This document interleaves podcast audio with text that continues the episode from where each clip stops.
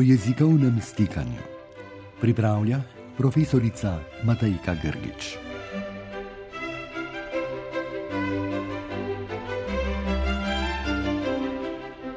Drage poslušalke in dragi poslušalci, ponovno smo pri primerih rabe slovenskega jezika na območju italijansko-slovenskega jezikovnega stikanja. V prejšnjih poglavjih smo obravnavali rabo prostega morfema se, naprimer pri nekaterih glagolih: sem se diplomiral ali sem se kandidiral, namesto običajnejšega in tudi pravilnejšega: sem diplomiral in sem kandidiral. Raba s fraznim glagolom gre se za, namesto gre za, je bila tudi snov ene od prejšnjih oddaj, in na to raba z glagolom gre se v pomenu igra se, pretvarja se. Tokrat pa bomo pogledali, kakšna je raba prostega morfema se kot brezosebne oblike z glagolom tretje osebe jednine. Naprimer, tukaj se veliko dela, ne ve se, kdo je zakaj kriv, roman se bere brez težav. Taka raba je v italijanščini zelo pogosta si veda l'articolo pagina 31. Si raccomanda ai signori viaggiatori in tako dalje. Tudi besedotvorno se uporablja, naprimer vendesi, čerkasi, afittasi. V slovenščini je taka oziroma podobna raba sicer sistemsko mogoča, a veliko manj pogosta kot v italijanščini. Dodaten problem pa lahko v slovenščini predstavlja raba sklonov. No, pa začnimo po vrsti in si oglejmo različne primere.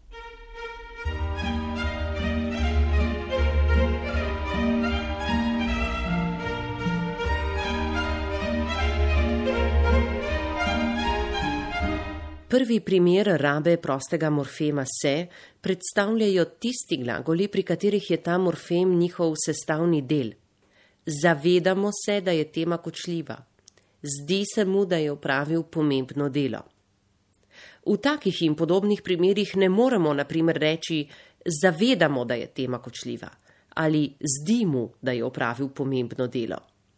Prosti morfem se moramo torej uporabljati, ker je to sestavni del in torej nujna sestavina glagola. Taki primeri so še dani se, večeri se, bliska se, sveti se, oblači se, jasni se in tako dalje. Nekoliko podobni, a vendarle različni so tudi primeri sanja se mi, kovca se mi. Drugi primer rabe predstavlja se, ki je povratno osebni zaimek. Gledam se v ogledalu. V tem primeru lahko ta se nadomestimo z drugo obliko, se pravi z daljšo obliko povratno osebnega zaimka, gledam sebe v ogledalu. Taka raba morfema se je prav tako neproblematična, še več, ne samo, da jo lahko uporabljamo, ampak jo celo moramo uporabljati. Ne moremo namreč reči: gledam me v ogledalu. Tretji primer rabe pa je res nekoliko bolj kočljiv in si ga moramo zato podrobneje ogledati.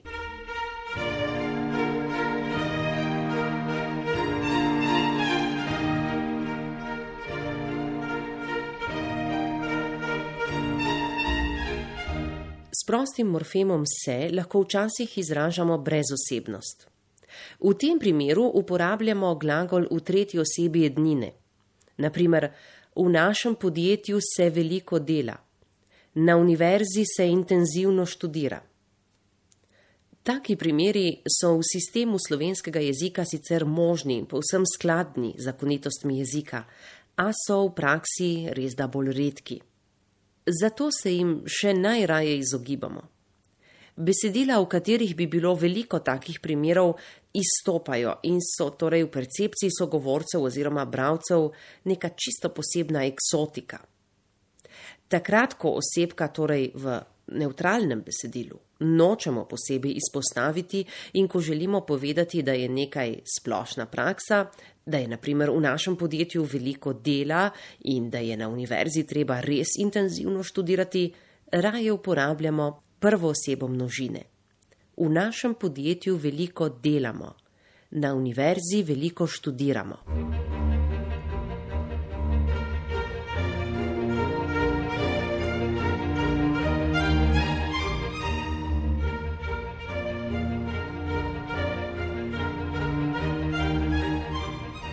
Brezosebna raba s prostim morfemom se je posebno kočljiva takrat, ko imamo v povedku še predmet.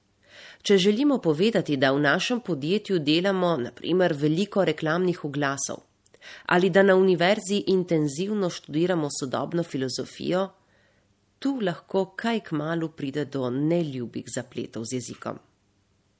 V tem primeru namreč skoraj avtomatično zabredemo v težave. Po analogiji s primerom v našem podjetju delamo veliko reklamnih oglasov, bomo namreč rekli ali celo napisali, v našem podjetju se dela veliko reklamnih oglasov. Enako bomo tudi, sicer neskladno s sistemom slovenskega jezika, rekli, na univerzi se intenzivno študira sodobno filozofijo, torej uporabili bomo predmet v četrtem sklonu. Taka raba je sicer kar pogosta na celotnem območju rabe slovenskega jezika, ni pa knjižna. To pomeni, da jo lahko izjemoma uporabljamo v pogovoru s prijatelji doma v manj formalnih govornih položajih. Ko pa želimo ali moramo uporabljati knjižni jezik, je taka raba povsem neustrezna. Knjižna varijanta je: V našem podjetju se delajo reklamni oglasi. Ali pa na univerzi se študira sodobna filozofija. To, kar je v naši percepciji namreč predmet, je v slovnični strukturi osebek stavka in se zato uporablja ne v tožilniku, ampak v imenovalniku. Glagol pa potem v ustrezni osebi in številu. Skratka, precej zakomplicirana stvar. Zato je najlažje, da si zapomnimo enostaven primer, ki nam bo vodilo. Iz Toporišičeve slovnice smo se morali svoj čas študenti naučiti na pamet znani primer Išče se Urša Plut. Tega ne bomo nikoli pozabili. In zato vemo, da v slovenskem knjižnem jeziku se išče Urša Plut in se ne išče Uršo Plut. To je za nas postala prava mantra.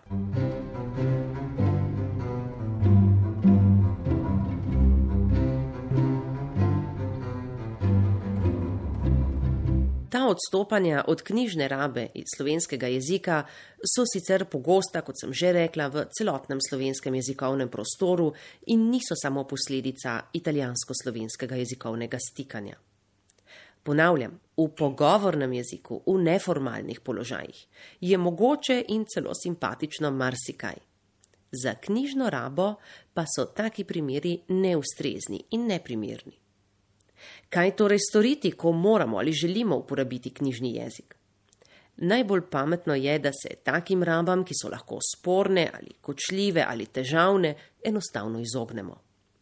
To je še sploh lažje in smiselno takrat, ko govorimo o rabah, ki so za slovenski jezik itak manj običajne.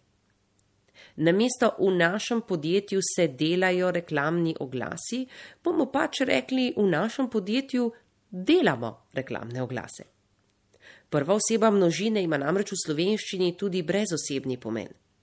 Lahko pa rečemo tudi, naše podjetje dela reklamne oglase in se na ta način izognemo vsem težavam. Namesto na univerzi se študira sodobna filozofija, bomo rekli, na univerzi študiramo sodobno filozofijo.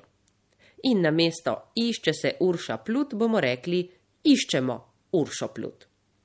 Na ta način se izognemo tudi možnosti, da bi kdo razumel, da pač tale Urša Plut išče samo sebe.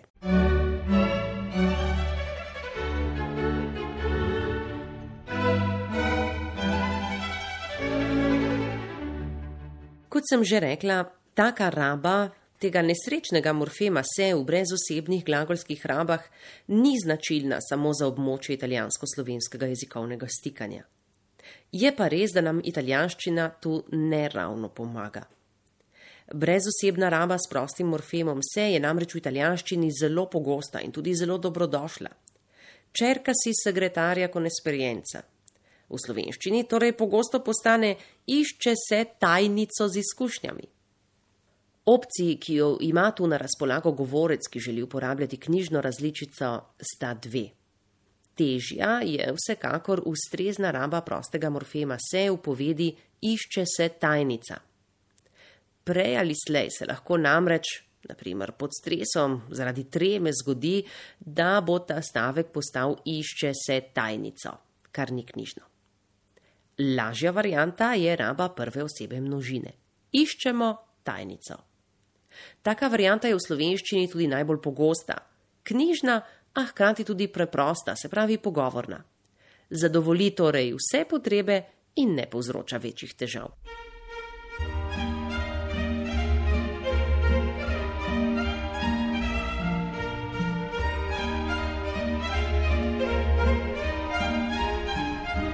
Podobne težave in zagate kot pri stavku črka si sekretarja išče se tajnico, imamo tudi pri stavkih tipa afita si monolokale.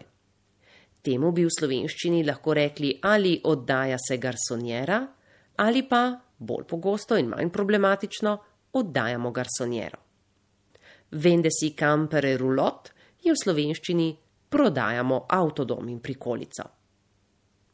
Druge primere, ki nam povzročajo sorodne težave, pa si bomo, drage poslušalke in dragi poslušalci, ogledali v naslednji oddaji.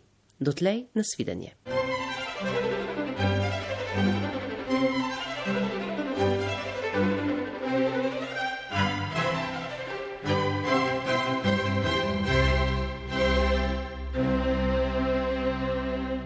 Na sporedu je bila jezikovna rubrika ki jo pripravlja profesorica Matejka Grgič.